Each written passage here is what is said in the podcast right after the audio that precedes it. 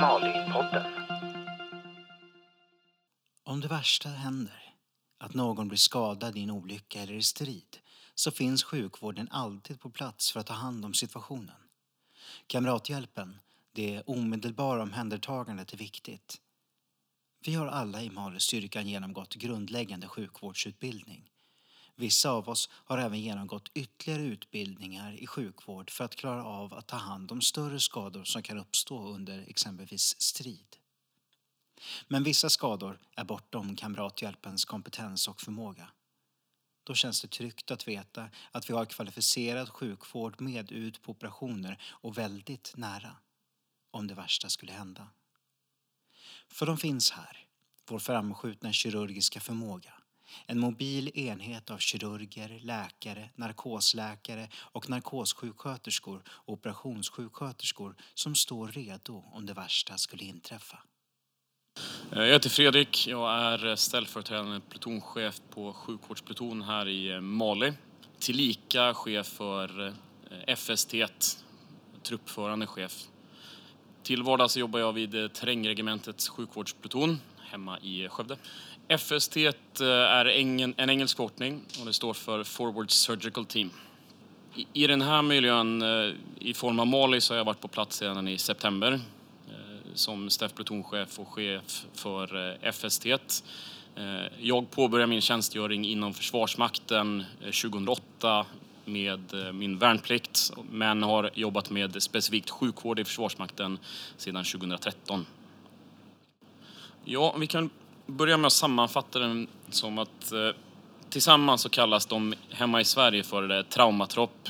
Eh, och som sagt, de delas i två stycken olika delar. Du har dels FRT eh, som står för Forward Resuscitation Team och sen har du FST som står för Forward Surgical Team. FST består av en militärchef. Det är en officer, oftast en specialist som är utbildad mot sjukvård. I mångt och mycket en sjukvårdstransportledare. Vi har också sjukvårdare med. En legitimerad kirurg och narkosläkare och narkossjuksköterskor. FRT de består av militär chef, sjukvårdare, narkosläkare och narkossjuksköterskor. Enkelt förklarat eh, kan man säga att eh, FRT är den eh, mer framskjutna av de två grupperna. Det är en avancerad sjukvårdsgrupp kan man sammanfatta det som. De genomför omhändertag, omhändertagande av eh, skadade på skadeplats och kan därefter transportera tillbaka den skadade till FST, då, Forward Surgical Team, som eh, genomför fortsatt vård och eh, livräddande kirurgiska åtgärder på plats ute i terrängen. Med sjukvårdskedjan i Försvarsmakten jobbar inom så kallade tidsbubblor. Från det att en soldat blir skadad så ska han inom tio minuter ha blivit omhändertagen av en eh, kamrat. En kamrat som sätter tourniqueter eller första förband. Eh, motsvarande åtgärder. Därefter ska den skadade inom en timme eh, komma till mer kvalificerad vård. I det här fallet i Mali så pratar vi främst om FRT. De har mer så att säga, sjukvårdskunskap i form av legitimerad personal kan genomföra mer åtgärder och eh, rent krasst stoppa blödningar och motsvarande. Då. När de har genomfört sina åtgärder så ska soldaten som har blivit skadad inom två timmar från skadetillfället eh, ha förflyttats till en eh, kirurgisk enhet. I det här fallet i Mali så blir det när vi är ute på operationer FST FST kan genomföra som sagt livräddande kirurgiska åtgärder, stoppa blödningar, öppna luftvägar och motsvarande åtgärder. Var befinner vi oss nu? Vem är du? Henrik, en av kirurgerna som jobbar på den framskjutna kirurgiska förmågan. Och just nu så står vi i våran mobila operationssal som är ett stort tält med all operationsutrustning som man behöver för att eh, bedriva kirurgi i fält i en eh, krigssituation. Det som jag känner till är att det är ett eh, speciellt framtaget tält. Det är i grunden samma tält som flera jägarförband i Sverige använder som heter Keron, fast det här heter Stalon. Så att det är ett, stort, ett jätte, jättestort patrulltält kan man säga. Som har full ståhöjd och som man kan röra sig rak i helt enkelt. Och du är ju läkare hemma i Sverige också och du jobbar med eh, ortopedi. Eh, hur kommer det sig att du är här hos oss? Ehm, jag är här av eh, lite olika anledningar. Eh, dels för att eh, ett spännande avbrott från vardagen och sen så trivs jag i den militära kontexten med den gemenskap och kamratskap som det innebär. Och sen så tycker jag det känns ganska fint att få vara på plats i Mali och eh, underlätta arbetet för de eh, tjejer och killar som är här som soldater och eh, försöker bidra till att stabilisera landet lite grann. För oss som... eh, eh jag jobbar visserligen i staben i huvudsak, men ibland är jag ute också. Det känns faktiskt väldigt tryggt att veta att den här typen av förmåga finns. Eh, sen så finns det ju de som är ute desto längre tid än vad jag är. Kristoffer eh, Steffe, gruppchef på spaningspluton. Hur känner du som eh, eh, ja, i spaning och du ska lösa dina uppgifter ute i fält när du ser det här? Eh, Det känns bra. Jag känner att jag kommer kunna, jag kommer kunna göra det jag behöver för att lösa min uppgift och veta att jag har en bra sjukvårdsresurs som backar upp mig. De uppgifterna som ni har där ute det är ju att inhämta information och hjälpa FN att få in underrättelser. Vad betyder sjukvårdskedjan för er där ute? Alltså, ja, den är ju sjukt, sjukt viktig liksom. Eh, Det viktigaste är att, att alla kommer hem med liv liksom. Eller har så god möjlighet att göra det som möjligt, om man säger så. Vilken typ av ingrepp kan ni göra egentligen i den här miljön? Eh, Vi har utrustning för att genomföra princip all typ av eh, traumakirurgi. Eh, Men det är en improviserad miljö. Vi står i ett tält med lägre i tak, har sämre belysning och det är inte riktigt lika fina förhållanden som hemma på sjukhuset. Eh, Så det vi ägnar oss åt är damage control-kirurgi heter det. Eh, Och det är helt enkelt att om en eh, soldat eller någon annan person har fått en krigsskada så kan vi stabilisera patienterna så pass mycket så att de eh, klarar en transport hem till eh, det stora sjukhuset på Camp Nobel. Eh, men där kan vi i princip göra alla ingrepp som krävs eh, i en krigssituation. Den skadade ska alltså inom 10 minuter få kamrathjälp. Inom en timme få kvalificerad vård av FRT som kan stoppa blödningar och sedan inom två timmar från skadetillfället förflyttas till en kirurgisk enhet ute på fältet. Där är det FST, Forward Surgical Team, som det handlar om. Hur bidrar den här förmågan till våra uppgifter ute i terrängen?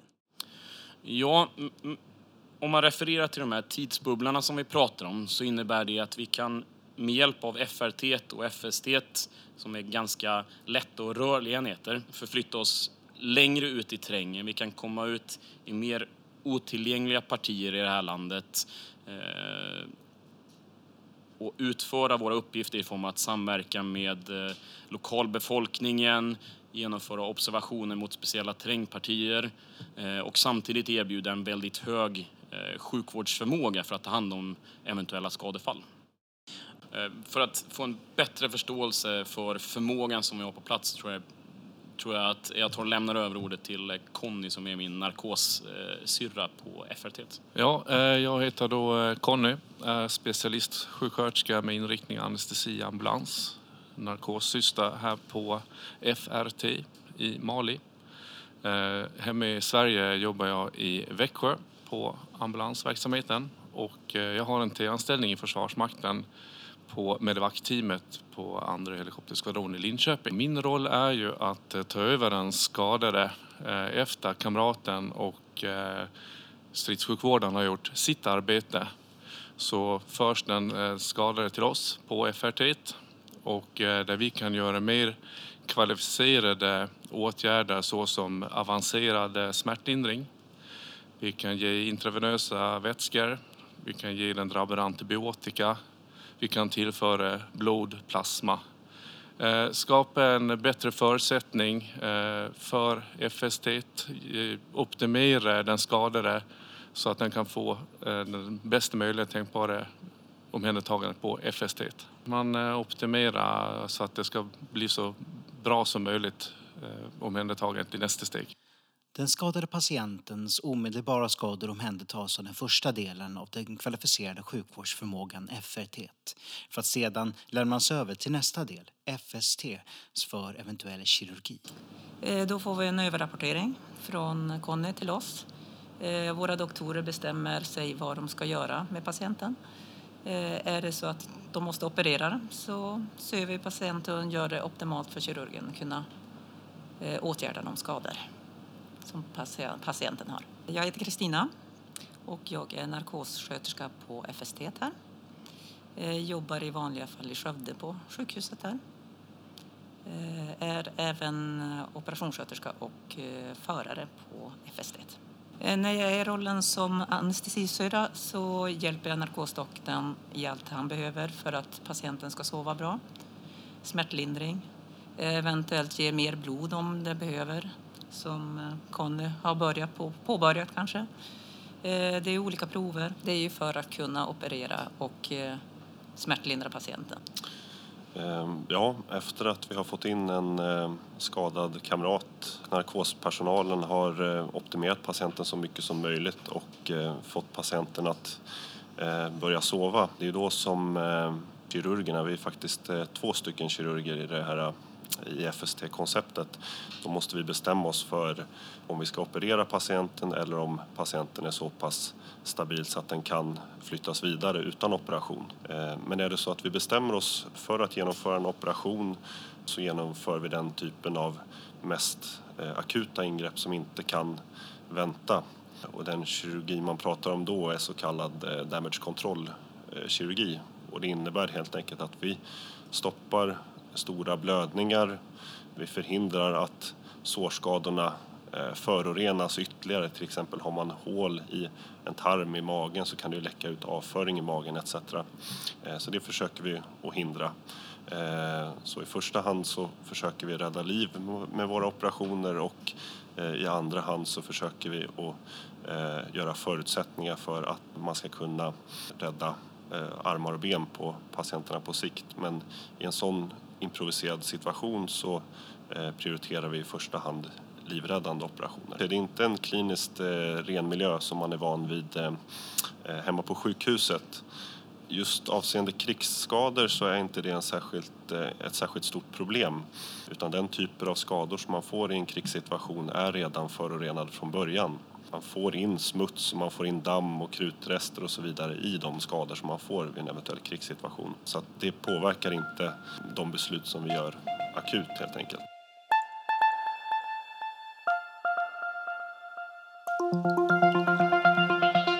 Malipodden. Om en kamrat skadas blir det en kamp om tiden. Den framskjutna kirurgiska förmågan är en utbildad och utrustad sjukvårdsenhet som ska kunna genomföra operationer ute på fältet. Och de anpassar sig snabbt efter läget i terrängen. Det handlar om att rädda liv. Eh, vi har 60 minuter på oss från att eh, de bestämmer sig för att vi ska upprätta FSD till att vi ska ta emot patienten. Eh, det kan även gå fortare och det kan kanske dröja lite längre också. Det beror på förhållanden, väder och vind och, så vidare. Vart vi är någonstans. Så fort som vi får en skada så kommer vi att eh, meddela det hem till staben här på Camp Nobel. Och när patienten är eh, opererad så eh, kommer transport att i sinom tid hämta patienten. Med tanke på de stora avstånd som finns just här nere i Mali så är det i första hand helikoptrar som kommer och hämtar. Och därefter tas patienten till Camp Nobel eh, där vi har eh, ett eh, där vi också har operationsmöjligheter eh, och där kan man göra eh, ytterligare de operationer som inte vi kan genomföra på fältet eller operationer som man behöver göra flera gånger. Vi är väldigt brett utrustade för att kunna ta hand om de flesta eh, skador. Eh, men en skada som man framförallt tänker på i en sån här miljö är ju trafikolyckor och eh, den typen av trubbigt våld som kan uppstå ifall ett fordon Eh, gå går på en mina motsvarande. Runt bordet där vi sitter inne på Camp Nobels akutvårdsmottagning och gör den här intervjun så ser jag lugna och trygga personer. De är en del av oss i Malustyrkan och är utlånade från sina arbetsplatser inom vården och sina familjer hemma i Sverige. Det måste krävas en viss typ av person för att klara av det här jobbet, tänker jag. I bästa fall så behöver vi inte medicinsk hjälp och i värsta fall är den helt avgörande för att alla ska ha möjlighet att komma hem så välmående som det bara går. Eh, Ja, hemma i Sverige när vi jobbar på sjukhusen så har vi ju ganska fullt schema. Det är stressigt och vi försöker hinna med alla patienter och så vidare. Ehm, när vi kommer hit så kan det ju vara möjligt att vi inte gör någonting på våra åtta veckor. Och det är ju bra på, för patienternas skull. Ja, jag tror också att det är viktigt när man åker på en sån här eh, insats att man har eh, rimliga förväntningar. Ehm, hemma, precis som Kristina sa, är vi vana vi har ett väldigt, väldigt högt eh, tempo. Ehm, här måste man ha förväntningarna att det kan bli tal om att ta hand om väldigt, väldigt svårt skadade patienter, kanske svårare än vad man någonsin har sett innan. Ehm, men tittar man statistiskt längre bak i tiden så kan det också vara så att man under hela sin period här Eh, inte tar hand om någon allvarligt skadad patient. Eh, och då gäller det att inte eh, tappa motivationen utan att man försöker att hålla sig på tårna och motivera sig själv med till exempel studier. Man har ju ett ypperligt tillfälle här att läsa alla de artiklar och uppdatera sig på forskning och sånt som man kanske tycker att man inte har tid med hemma. Så att man har ju ett eget ansvar där också att utbilda sig själv och sina Eh, kamrater och eh, ta del av den stora kunskap som den här kvalificerade sjukvårdsresursen eh, besitter här nere också.